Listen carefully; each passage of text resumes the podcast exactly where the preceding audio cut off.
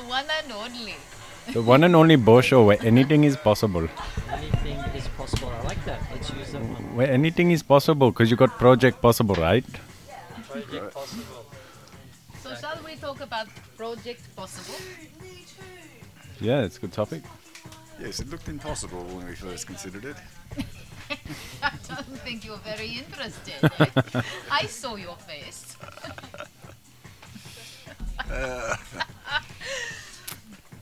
Come on, right. Be real with me. What was your name again? I did miss it. My name's Jules. Nice. You didn't introduce yourself as Jules, as I recollect. The guitar man from many lands of Australia. Okay, we better start with the intro. Sunshine, mellow yellow. Hello, my friend. Welcome to Osho. Here you can get all your chakras realigned. Sit back, relax, and enjoy your third eye massaging. Oh my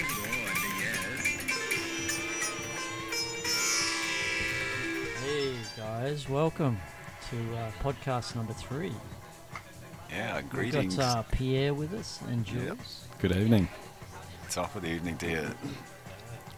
So we just thought we would fire up the podcast. Can you? Okay, now I need to speak up the speaker. What's this potty number 3, is it? Yeah. Excellent. Yeah, we had great success with the first 2. Yeah, it sounds like it's all working. Yeah. Nice. All right. No, somebody sent me a clip of bushcraft cabin building, which is good, but it looked like hard work to me. There are easier ways. It's always been the Aussie mantra in work smarter, not harder. We try our best. Follow the path of water, the essence of least resistance. The rhythm of life. Hey Bo, could you tell us a bit about Project Possible? Project Possible. It's we're still working on it, but the what's the vision? The vision is a big vision of making Mindful Earth a world famous sanctuary. And how do we do that? We become a reality TV show. I like it. I'm just looking at Pierre's reaction now. A reality TV comedy show. Comedy, a lot of comedy, a lot of artists, comedy. A lot of musicians, a lot of creative artists. So, yeah, so the plan at the moment is to find some financial backers, find some TV crew that have some experience in capturing all the moments of a real life story, and we basically start to film all the goings on at Mindful Earth. We call back the people that have come through here over the last 4 or 5 months and ask who wants to get involved for the next year, and we find backing that we can pay the people to stay here. And we can also have enough money to start building extra buildings and creating spaces. Beautiful. And the whole idea is that we capture the journey of Mindful Earth as we That'd be wonderful. Create. Yeah. Because it's been an interesting journey already, and although it's fairly short, there are people that have turned up and found that the place has been transformed in a very short space of time. Yeah, that's it. Yeah, beautiful. Just saying, come closer on the mic. Oh, all those hand signals are going to be confusing for me. We've got to learn that podcasting hand signals. Yes. Okay, I'm new to this game. Basically, I'm a virgin at this, so you'll all enjoy my deflowering here this evening. That's great. It's good to see someone coming to their flowering. I can hear you pretty well, though, even from that distance. Yeah, it's pretty good. All right, cool. So yeah, so we stumbled on the vision just a few days ago of the idea that, hey, we need to spread the message about Mindful Earth and how the community is being created and what we're creating here and the importance of what happens when we come into a community and we really start to connect on a family friend level and it's a very healing space. And what I've realized is it is more normal to live in a community than to live in a nuclear family or like isolated from the rest of society. And by bringing people together, we realize that we can rely on each other in so many ways. We can share cooking, we can share working in the garden, we can share building projects, we can share maintenance. It's just, and then everyone brings a skill or a passion to the space, and then we allow people to create based on their passions. So, Jules, your passion is music. Yep. We've set up a stage in the barn here, and that allows you to get up on stage whenever you want and just be creative and get better at your art. Absolutely. Yeah, the performing aspect of it, it's like doing a marathon. The more you train, the easier it gets, and the more you're able to bring the energy forward to the people. And it goes both ways. When the audience are looking at you and they're present, that also feeds the inspiration in the moment, which is a very beautiful process. And to have that audience is really important. Absolutely. Yeah, the attention is important. I wanted to go back to the thing you were talking about, the healing aspect of when you come into a community. Now, I've found with community, when you come in, the energetic process that you go through is very interesting. You know, I feel that it forces you to come back into yourself and drop the false mask. And that in itself is very healing. Very much. It's healing, but it's confronting as well, because if you haven't lived in a community before this, you've suddenly got to share your space with everybody. And that, although that can be very beautiful, it can take a little bit of time to get used to. Yeah, and get into your skin. Yeah, because we've forgotten how to do it.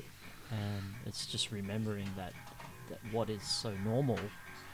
But yeah, we do have to drop some of our traits that we've inherited through the Western world. For sure. Yeah, which is, you know, you do need to share. You need to share your possessions in some way. You've got to share your time, your energy, space, your energy. Yep. Yeah, but the beautiful thing about having farmland is that you can also still get away. Definitely. Yeah, you can really find your own space. And learning where to draw the lines with people, you know, and set boundaries. That's really important. You know, someone might be yakking on, and man, it's draining. You don't want to hear what they've got to say. You want to go and make a cup of tea. So you got to draw the line, and that's, I think, a very important thing to learn. You know, develop. Yeah. There's a lot of things we have to learn. Set the boundaries. Yeah. Yes, I mean, I had spoken to someone just recently saying that before they came here, it was with some trepidation. You know, they were a little bit scared of just turning up and confronting a community. But they did say once they'd actually stepped out of their comfort zone and stepped through the threshold and arrived here, for example, it was almost instantaneous that they felt they were at home. And I've actually heard that from many folks saying that they just feel this place is quite different, and they feel like they can relax instantly just as soon as they've come through the gates. And that includes young and old. You know, they comment on the energy of the space that's here already. In a sense, though, I think Mindful Earth has already got an international reputation, because a lot of the people that have been here have gone overseas. And I know that for many of them, they've taken the seeds of what's here already. And so it's more a case of expanding what we're doing. Definitely the healing takes place. I mean, I've seen quite some significant transformations in a really short period of time just by coming here and relaxing and spending 2 or 3 days just breathing fresh air and not having to, as you say, wear the false mask of social order and civility. Yeah, absolutely. Which is really social disorder, but no, that's another topic. Yeah, you're free to do what you like, and that, I've realised, is really important for someone who's maybe they've just worked really hard for a year in the city and they burn out. And it's like they come here and all they want to do is just rest. A little respite goes a long, long way. Yeah, so rest, heal, and then once you've done that, when you're ready, you're ready to start to create, and you start to contribute to the spaces. And that's really an exciting part of being here and present, is that people turn up and their creativity just seems to come forth, burst forth, if you like. And it's a joy to watch people doing all sorts of things, from artistic work to musical creativity to dance and performance. Yeah, it's just a beautiful space. Yeah, and we can really grow that idea and what we have. It's just, we've just got the seed at the moment, and that's why I'm really excited about the sprouted seed. It has sprouted. Yeah, no doubt. Absolutely right. Yeah. It's young, but it's sprouted for sure. Right. Yeah. Yeah. And so, building on that, off that, the sprout, and growing it into a big tree. It's yes. Like, and what's important is we really need to build spaces that allow people to create. So one of them is like building the studio workshop. Yes. See, I put studio in front of workshop now. Excellent. Yeah. My heart sings. It was a workshop. I hear you say that. Pierre suggested it was a workshop, and Pierre suggested it should be a workshop/studio. And I like it. I've just changed it to studio/workshop. Exactly. Yeah. The workshop, I mean, I love a workshop and I have one, but a studio gives it a little bit more creative scope, if you like, so that yes, you can do the worky stuff and the repairs and the creative creation of, if you like, artifacts, but the studio gives you a broader spectrum of possibilities of what might happen in there. Yeah, maybe we should call it, instead of a workshop, a play shop. Yes, play shop. Good idea. Play shop. A play shop. A play shop, yeah. The play shop, yeah. What about like Bo's beanstalk, you know? Bo on the beanstalk, because it's a sprout. And it's going to, we're going to climb to the clouds. Bo on the beanstalk. I always thought, I was more thinking it was a cannabis plant. I noticed the sign outside. Cannabis plant. It should say something like an ex-cannabis plant. The energy of the cannabis plant. Yeah. Yeah, we had a we have a sacred garden here at Mindful Earth, and we have some San Pedros, and we have some one cannabis plant. We had a cannabis plant that got confiscated. By the authorities, but I don't believe they left any paperwork. Oh, they did. Did they? I'm scheduled to go to court. Did they make a list of what they took away with them? Or it didn't just fall on the boot? No, I didn't see a list. No. But they're taking you to court over one marijuana plant, though. Yes. What a waste of resources. Yeah. That's ridiculous. These days, when the laws around marijuana have softened, and it's now prescribed as a pharmaceutical medicine. And precisely. Yeah. There's medicinal value that's well researched and undisputed. So. And anyway, I don't know where did the seed come from? Did it fall out of the sky? Did someone plant it? I will be honest. I did put it in the ground. Yeah, it was a gift. It was a gift. Just as a little seedling, and she grew into a fully mature plant. Informative plant, so people could recognise it. Should they find any in the bush or in the garden somewhere? So what are you going to say to them, Bo? So we have a. It really was grown as a botanical in our garden, right? It wasn't a specimen. It was a specimen. It's like an education, is what we want to set up here. Is like sacred garden of plants, sacred plants from all over the world that people have never seen before, because you're not allowed to. You're not allowed to have a tobacco plant, or you're not allowed to have a cannabis plant. Where what we are setting up is a space where those plants can be grown. They can. We have, for education purposes, people can see the signs, and they can actually see the plant in person, and you can watch it grow. So I'd never seen a tobacco plant flower before, and that's it's a beautiful purple flower. Yeah, the seed pods are now ready. They'll pop. And there'll be thousands of those seeds. Yeah, yeah. Yeah, that's it. And so that was the intention with the cannabis plant. It was actually planted right out at the front door of the barn here, so there was no intention to ever try and hide it. Oh, of course. We didn't feel we were doing anything wrong. Absolutely. To have one plant for education and admiration. It's also to admire such a beautiful plant too. So I believe that's karma when you in your best interests for people and coming from a good place. There's no need to hide anything. No, that's right. We're very open, very wide open, yeah. Yeah, that's it. Open gate policy. Yeah. Yeah, so that'll be interesting. Obviously plead not guilty, and we're speaking to some lawyers, pro-cannabis lawyers at the moment to see if we can... And also it was just one plant. Like, it wasn't like you had like a whole forest of them. No, that's right. Yeah. Yeah. And I hope after all the court process, the police can come in, have a nice cup of tea with us, enjoy the fire. We can play with some music. That'd be nice. Yeah. Let's have that, happen. I feel we have a really good relationship with the police. Yeah.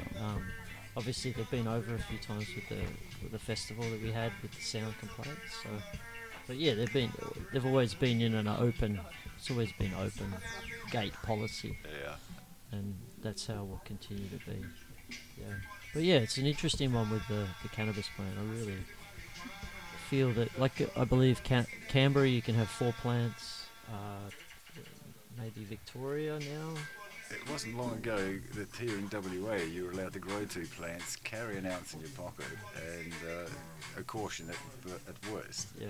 And that ran for 2 years, and the health department did a report indicating that it had reduced small-time crime, if you like, and it reduced depression and anxiety in the local community. And it certainly had taken the pressure off police resources. Mm. However, on the same day that report was announced in the West Australian, on the front page, on page 3, the state government had decided to introduce its prohibitive, restrictive laws again. Right. That sort of took us back 5 steps. That was the Barnett government. Yes, I think as soon as he came into power, yes, he rescinded the law. Yes. So we went from what was a very sensible situation to a silly old, ridiculous situation that we'd lived under for the last 30 years. Yeah. And that didn't really stop people growing plants anyway. Mm. And so a pointless exercise, but it was a public relations exercise for the general community because still being misinformed and misled, mostly by the media, they feel that they're under threat by some dangerous drug. See, Not shy. And so it allays their fears, but it serves no useful purpose and wastes police resources and... It ties really up a lot of court system as well, I would imagine. Yeah, and doesn't raise much revenue in return, so it's just a waste. Mm. But given that it's now recognised medicinally and you can have it prescribed by your GP and you can get some of the best quality, apparently, for a very small sum, it seems ludicrous that the police should even bother doing the police should even bother with the occasional plant in a person's garden, but, they have to do something to be occupied, I guess. Mm. Yeah, I've got a great photo. I should post it on... It'd be interesting to see the judge's reaction. Yeah. Basically, you're going to say, why are you wasting your time with this? Yeah, that's right. He's not a supplier. He's not an international drug dealer. He hasn't got a crop. What is it? The plant wasn't being used at all, except by the sheep, apparently. I've got a lovely photo of that's a lovely photo. We might post that on Facebook at some point. Let's have a look. I haven't. Constable. Caught in the act. In action. Hey, Bo, would it be possible to use this as a cover for a song of mine? Of course, man. Of course. Beautiful, thanks. That would be amazing. It'd be great. Yeah. I felt that when I took that photo, though. So I might be famous one day. Tell me a bit more about the Mission Impossible that we seem to have embarked on. Mission Possible, sorry. We're going to start. You know how one of the podcasts you and Shay did, you couldn't really hear yourselves? Yeah. Do you think that Pierre's too far back to be heard? No, we can hear him quite well, yeah. So well on the podcast. I listened to the whole thing and you could hardly hear you guys. Oh, no. I saw you listening to it live. No, another podcast, Jay and Cody. Good to hear. Oh, that's good. That's good feedback. Yeah, I thought you might have known already. No, because I thought you would have listened to it. No, I would have. I'll re-upload it with better sound. Okay. Yeah. Cool. Thank you. Yeah, probably pays to listen to the podcast once you put it up online. Yeah. That's a lesson learned. I'll do that next time. Yeah, I'm waiting for my sound recording guy. Oh, actually, Jules, you're the guy. Yeah, I actually said you wanted to upload it straight away. Do what? I asked you, remember, if you wanted me to edit it? Yeah. And you said you were going to upload it online straight away? Yeah. Yeah, but I'm your sound man. Yeah, nice. Absolutely. Get you to run your eyes across it and your ears. Yeah. Aye. Yeah, my pleasure. Yeah, nice. No, it's a learning experience, but it's a good one. It is, yeah. Yeah, I thoroughly enjoy sitting down and chatting. It's good. Yeah. Talking about growing plants, I just received a message here saying that I think it's the South Australian government is trying to introduce laws banning people growing their own vegetables. What? And apparently New Zealand had already attempted that some 10 years ago. So that's very common in the US and China and basically most big nations that don't want people to be self-sufficient, depending more on Coles and Moores and the companies. So yeah, it doesn't surprise me it's coming over here too. Yeah, right. It's been on the cards for a while, that one. I can't see that ever. My mind is reeling at the thought. You've got the vegetable police roaming the streets of the city. Yeah. Looking for veggies on people's windowsills and planter boxes. Do they say why they would want to do that? No, I was trying to find the message because it was here just earlier on, but they just keep all coming in. I remember my father telling me about this about 7 years ago. He said one day we'll come here and we won't be able to grow vegetables. Wow. Yeah, crazy. I know there's some places, like I think the UK, you're not allowed to harvest rainwater. I think so, yeah. The States is the case in a lot of the states. I'm trying to think of a couple. Yeah, you're not allowed to collect water in your dam, even if you've had the dam there before the law was introduced. You have to apply for a permit. And farmers have been refused a permit to use the water out of their own dams because the water that falls on the country belongs to everybody. Wow. It's an interesting state of affairs. It's one of those greater good things. It's for the greater good. Yes. Well. Yeah. This is the sort of backwards mentality that we have to work through. Yeah. Yeah, there's a lot of rules, and I think more and more rules every year. Absolutely. It's easy to take freedom away. It's not that. Yeah. They don't give it as easy, for sure. Yeah. I've always wondered about who makes the rules, especially if you want to talk about, like, local government. Yeah. You get all these rules made, and it's like, who are the people making the rules? They're not elected. No, they just do it. And they're anonymous. They just do it, yeah. And because they can, I guess, and it's an exercise in power. Yeah. There's no explaining the behaviour at all. Yeah. There was a thought that crossed my mind, but that's sort of thing, just crossed straight through. We'll come back in a second. Yeah. That is the thing. Like, I think it's a lot harder to get rid of laws once they're in place. Yeah, that's right. Like, that's proven throughout history. Mm-hmm. And it's almost like you go through stages. I think we were talking about the other day, it's like the stages of total freedom, and then you lose all those freedoms slowly. Laws are implemented and rules, and eventually you get to the point where you don't have any freedoms anymore, and then you have to fight for your freedoms again. That's right. And there'll be people, and it's a long fight to reclaim what's been stolen. That's right. And so then you fight it, you get your freedoms again, and then slowly human nature is we like to give ourselves rules because we, for some reason, don't trust in other humans in our society. So we need to put rules in place. So that's something that definitely needs to be looked at. It's like, what rules do we really still need? Let's review the old rules. Let's try and simplify the systems. Yeah, absolutely. So it gives, because a big problem with rules is it really dulls creativity. Complicates everything. Yeah. Instead of life being simple. Yeah. And easy. Yeah. It can absolutely overcomplicate everything. Yeah. And then it really prevents people from being creative. Yeah. Absolutely.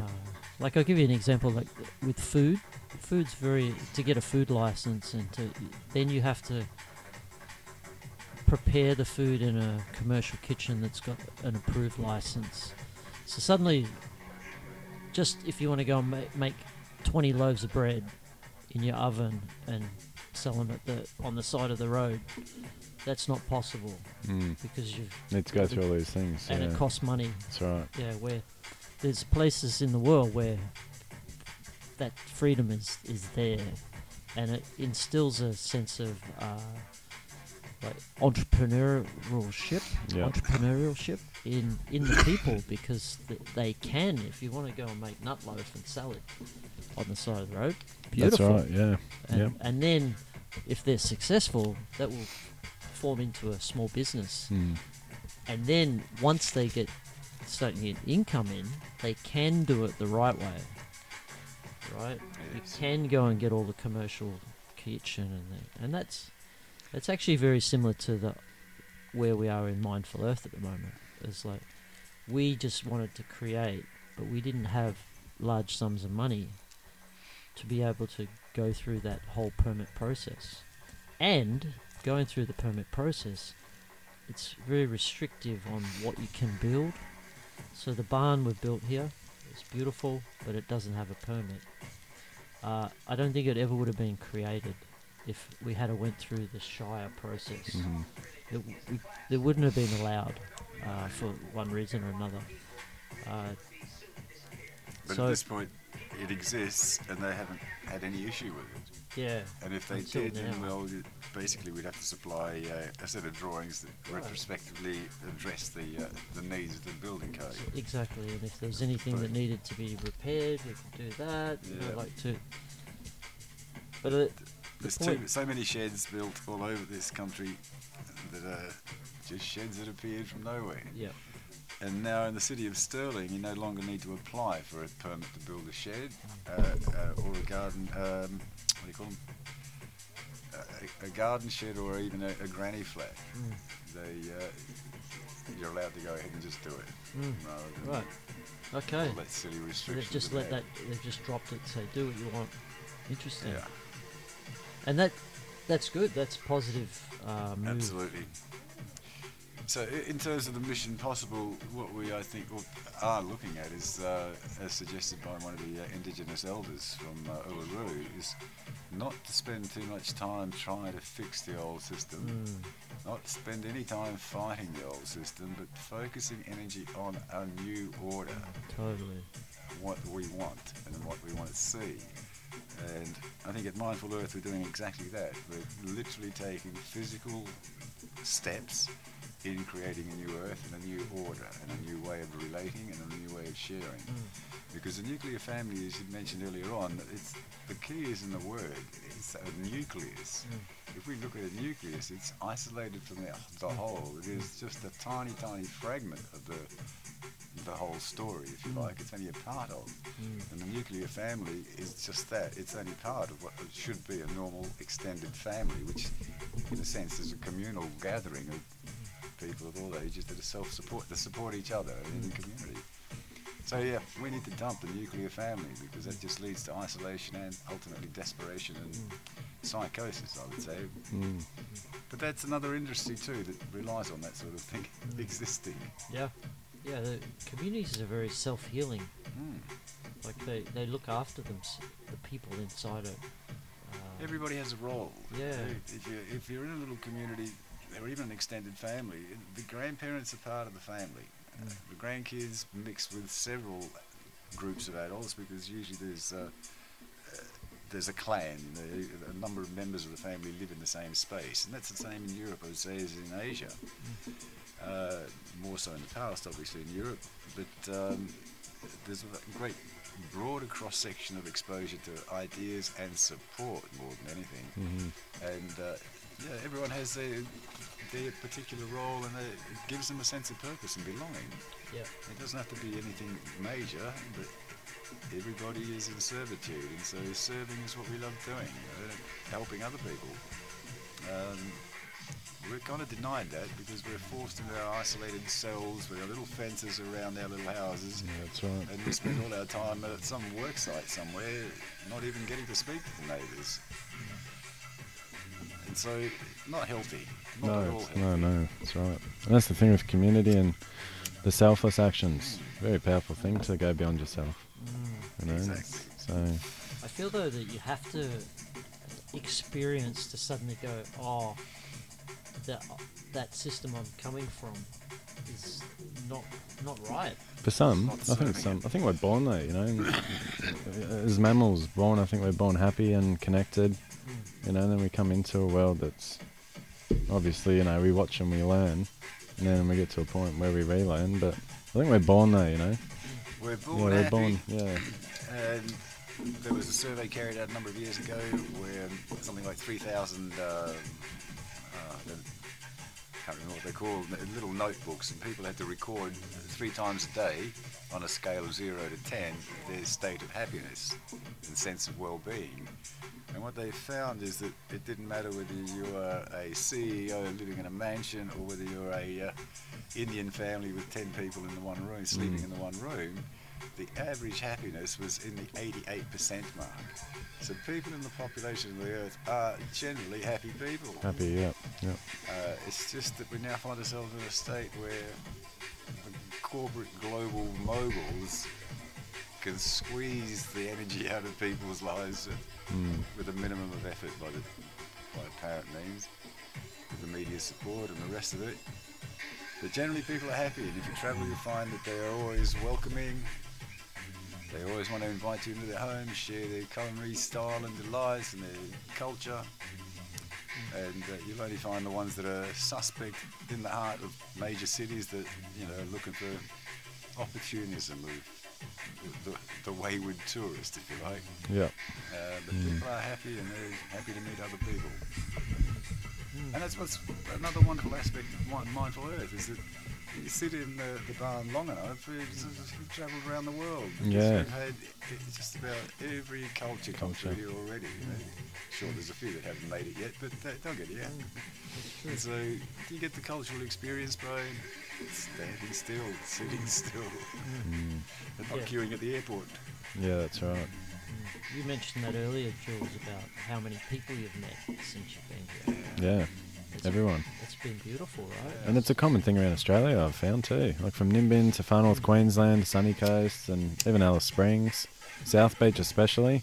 South Beach was very noticeable. You had all cultures there. It was amazing. Yeah, and here it's the same.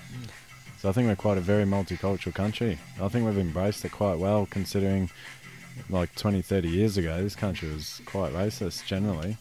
You know, you still get a bit of it in the work sites with Aussies, but... Gotta say it is improving, but it's such a long way to go yet. Yeah, I'm sure, yeah. But every little step is a big plus. And I think the young generation, like where I grew up in Victoria and went to school, we were mixed. It wasn't definitely wasn't all white, and it was never really questioned, you know, what colour you were or if you're male or female. And we've come out into the big world, or myself, and I'm thinking, why is everyone carrying on about men and women and feminine right? I'm like, aren't we all treated the same?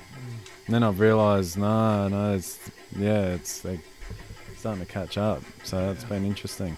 But it's good though, coming from a school and where there's always been a mix and it was never questioned, or you just are what you are and that's it. So I think that's good. That's really good. Yeah. Slightly earlier era, and there was a great deal of racism, and that was directed at Europeans. Yeah, wogs and dagos and all that. Exactly. Yeah, so we had to tolerate all of that, and then of course. It's moved, and then we had the Vietnamese influx, and so the focus shifted to the Asian hordes that were coming this way. Then it was replaced by the Africans that were taking refuge from war-torn countries. And everyone gets picked on, I guess, and it's one of those harsh lessons in life. You've got to take it and ignore it. Yeah. And get on with life. Sure. So things are improving, but. And we're going to contribute to that process. Absolutely. Definitely. I love the idea of, I guess you could say, third world countries. A lot of their,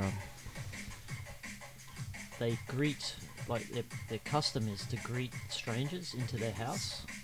So they welcome any strangers. They have a belief that it could be God. It could be, you know, like offer them food. Offer them food, and it's like a total welcome into their house. It's throughout most cultures. But for the West, we've gone the opposite. It's like, well, fuck, someone's at the front door. I'm not going to let him in. Who is this stranger? Use the camera to see who it is. Talk to him from there. Yeah. So it's like this. We've lost something in relationships with strangers. And so we've been encouraged to live in fear. You know, everyone that turns up at the door wants to steal your television or your hi-fi or whatever it is they think you've got, or you think you've got that other people want. Yeah. And so yeah, and the fear of being assaulted, which because it does happen, but probably so rare that it shouldn't be a local fear. You know, that's right. Take you to suburbs where the doors are permanently locked and the shutters are kept down low. And, you know, to get them to open the door, you've got to be very persuasive. Yeah, but I guess if you're getting bombarded with that on the news every day, that, hey, someone got robbed, brainwashed. It's a form of hypnosis. Absolutely. And then you're hypnosis. When actually, if you realise it was only 1 in 1,000, 1 in 10,000, but they don't mention that on the news, so you continually hear that, you're going to be fearful. Yeah, for sure. Yeah. I think that's the thing with the Western cultures, you know, because we're rich, especially Australia, we're super rich, you know, and I think that's the thing. Like, I was very thankful growing up from a very poor background. We had no money, you know, it was poor immigrant background, so... You know, but Dad did his best to have a veggie garden and do his absolute best to provide. And I think growing up with that definitely taught me appreciation and gratitude, you know, with not having things, as opposed to a lot of kids I went to school with. They had everything. All the toys at Christmas, their parents had all the nice cars, but their attitude stunk, a lot of them, you know, because they had the appreciation and the gratitude and that's not there. So valuing is not there. Yeah. So it's just money and material. We worship money in the West. That's sort of how we've been programmed. Programmed, yeah. Yeah, yeah. To seek material possessions. Where I was always so surprised, like going to a third world country. I had been as a kid in Australia led to believe that they were very sad people. Right, they're sad because they didn't have material possessions. It's the other way around. Right. Yeah. Yeah, it's the other way around. These guys are like beaming ear to ear. I'm going to suggest is the Western society has come up with this term and called them third world countries. But that's in fact in reverse as far as I'm concerned. They're first world countries living on first world principles which are much more connected with the planet and harmony. The third world is the one that we've created, or that's been created for us, and we've been hoodwinked into believing is advanced, when in actual fact it's in complete reverse. But then it's just an example of the society we live in. Everything about it is hypocritical and in reverse. So when a government tells you something, you know that it's the opposite of what they're telling you, without a doubt. Nothing but smoke and mirrors and confusion in people's minds, and the stuff that we value are the very things that are killing us. So first world are the way we ought to be. That's my tuppence worth on that on the notion of first and third world countries. I like that. That's great. I remember in the news a couple of years ago, Bhutan, they introduced a happiness index. Yes, the gross happiness index. Yeah. Absolutely amazing. How happy are the people? Yes. And I don't think the West. I don't think Australia would dare ask that question. How happy is Australia? It's. And I think understanding the intentions of like why the English came here and decided to settle, it was all to exploit and make a profit. You know, that was the. Well, I understood. I did hear a story where it was explained that the English came out here certainly and used the place as a penal colony, but the original intention was to find somewhere, preferably where they could grow hemp for sail making, because sailing was the power of the day. Growing it, they couldn't do it in the UK, for example, because the climate is difficult and challenging. But somewhere like Australia, perfect. There was the opportunity where they could see that you could grow these plants and produce material to make sails. Interesting. But you know, structural change came along pretty quickly, and sailing ships sort of faded out of sight, and that as an industry just didn't happen. So I think the convicts were dumped here as a secondary item. But that's not what we're told in the story of his story of how we got here. So it'd be nice to know the history of Australia and certainly the real history and the indigenous contact, and because we haven't been told. No. There are a few books out now, but what we've been, or what we would have been told in schools, has got very little to do with the reality. Absolutely. Yeah. There was a very sophisticated culture here, and particularly in Arnhem Land, it was trading with Asia, mm-hmm. and they were growing crops. They were just not totally nomadic, but the colonialists didn't understand the relationship of the land to the people, or appreciated their culture at all. Mm. And where they saw it happening is they basically squashed it and then took over the trade themselves. Mm. Yeah, it's a checkered history and essentially a dark one from the past. But then for so many countries, I guess that's the truth. Mm. Mm. Yeah, I wonder, makes me curious in what's in the labyrinth of the Vatican Church. They got so many books in that thing they got there. There's in that a few church. Skeletons lurking there. Yeah. Yeah, it'd be fascinating to get into the libraries of the Vatican. I'd love to just walk around and read books. Pretty sure it's not an easy thing to do, but it would be very, very entertaining and illuminating. Absolutely. Yeah, I've always been interested to know. Like the southwest of WA, mm-hmm. There's very few Aboriginals living here now. Mm. Very few. Yes, and we've been told about the Pinjara massacre, mm-hmm. but that wasn't the only one apparently. Mm. So that was one where they met some resistance, but they were determined to quash the natives at that point because they wanted a direct link between Albany and Perth, because mm-hmm. Albany was their another significant port. There's only Perth, Fremantle, and Albany, and so what. You couldn't have the natives interfering with the passage of trade and business. Yeah. Comes first, as always. That's interesting because there's so many Aboriginal folk up north of WA. Yeah. You know, like even in Geraldton, I was quite surprised. Yeah. But as soon as I came down here, it was like.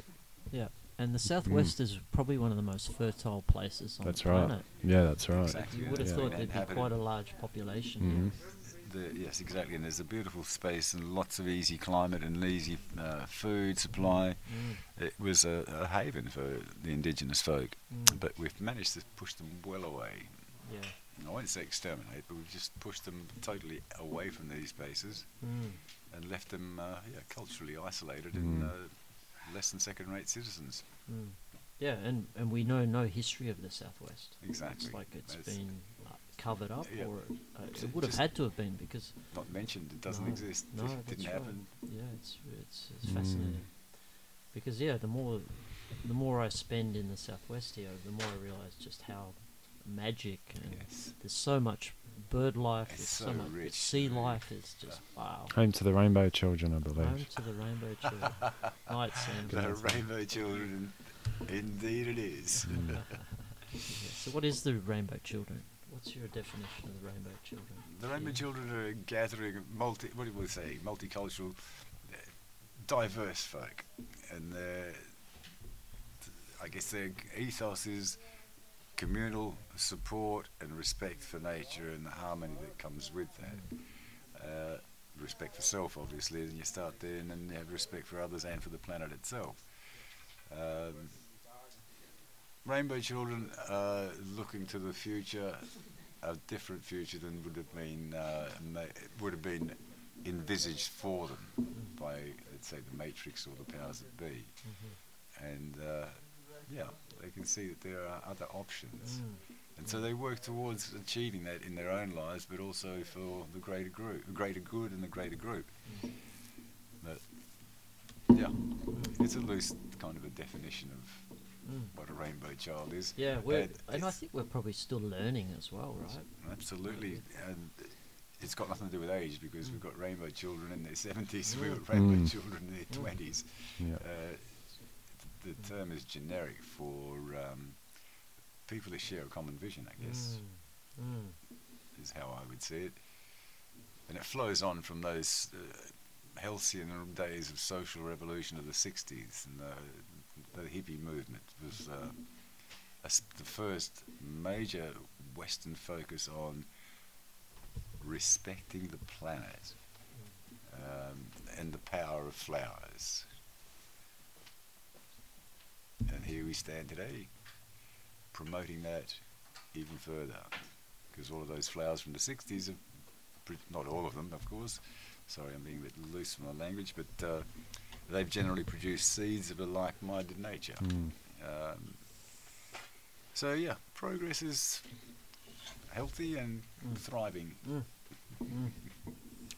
In the new world, status of freedom, choice, and creativity. Mm. And trust.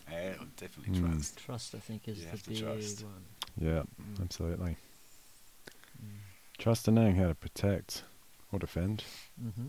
Yeah, I think that's important, especially if you're so open, because there is light and dark and everything in between. Mm. We live in a world of duality. It's black and white, positive, negative. That's right. Yeah. Yep. Safe but dangerous at the same time. Yeah. Mm. And that's what I like about the new man. Osho used to call. The new man, and the new man was someone who could meditate but also survive in this world, in the Western world. Yeah, but he was also, I think that new man was also like a warrior, like from the past, like strong and powerful when needed to be.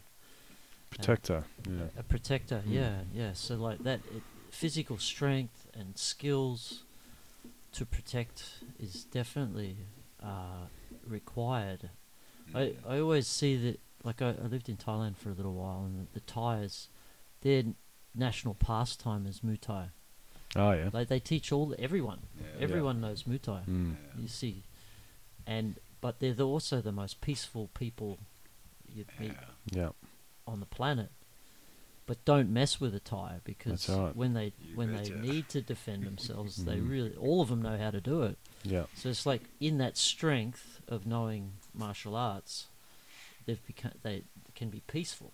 I think there's a lot of those similar patterns in older cultures, like even the Italians. Coming from my Italian side of the family, they will love you till you cry, but mess with them, mate. No, that's right. There's a switch that goes off. Absolutely, yeah. Right. Yeah. So you do your best to respect and show gratitude, I suppose, and take care. And I think so having that confidence in your strength allows you to be fully open-hearted. Yeah. Yeah. Absolutely. Mm. Mm. Yeah. What's that? Pierre's going to bed. Yeah, Pierre's time to wind it up. Still recovering from yesterday. Fair enough, This has been a great podcast. Yes, tomorrow to deal with. Yeah, fair enough. Nice. Well, deal with. Look forward to. Nice. So, gentlemen, it's been a treat chatting with you tonight. I look forward to more. Yeah. This has been great. That's what I love, is just you're just chatting. There's no distraction. Exactly. And we don't often do that unless we're sitting in your teepee. The teepees have the same effect. It's overdue for a sit, that's for sure. Yeah, that's it. So shine on, guys, and we'll see you at the next one. Okay, nice one. Cheers. Thanks for joining us. Yes, I have to come all the way from that up. Okay, ladies and gentlemen, thank you for tuning in and having your third eye massaging, where anything is possible on Bosho. Good night and sleep tight. We will see you on the next episode, right? Bye for now. Bye bye. So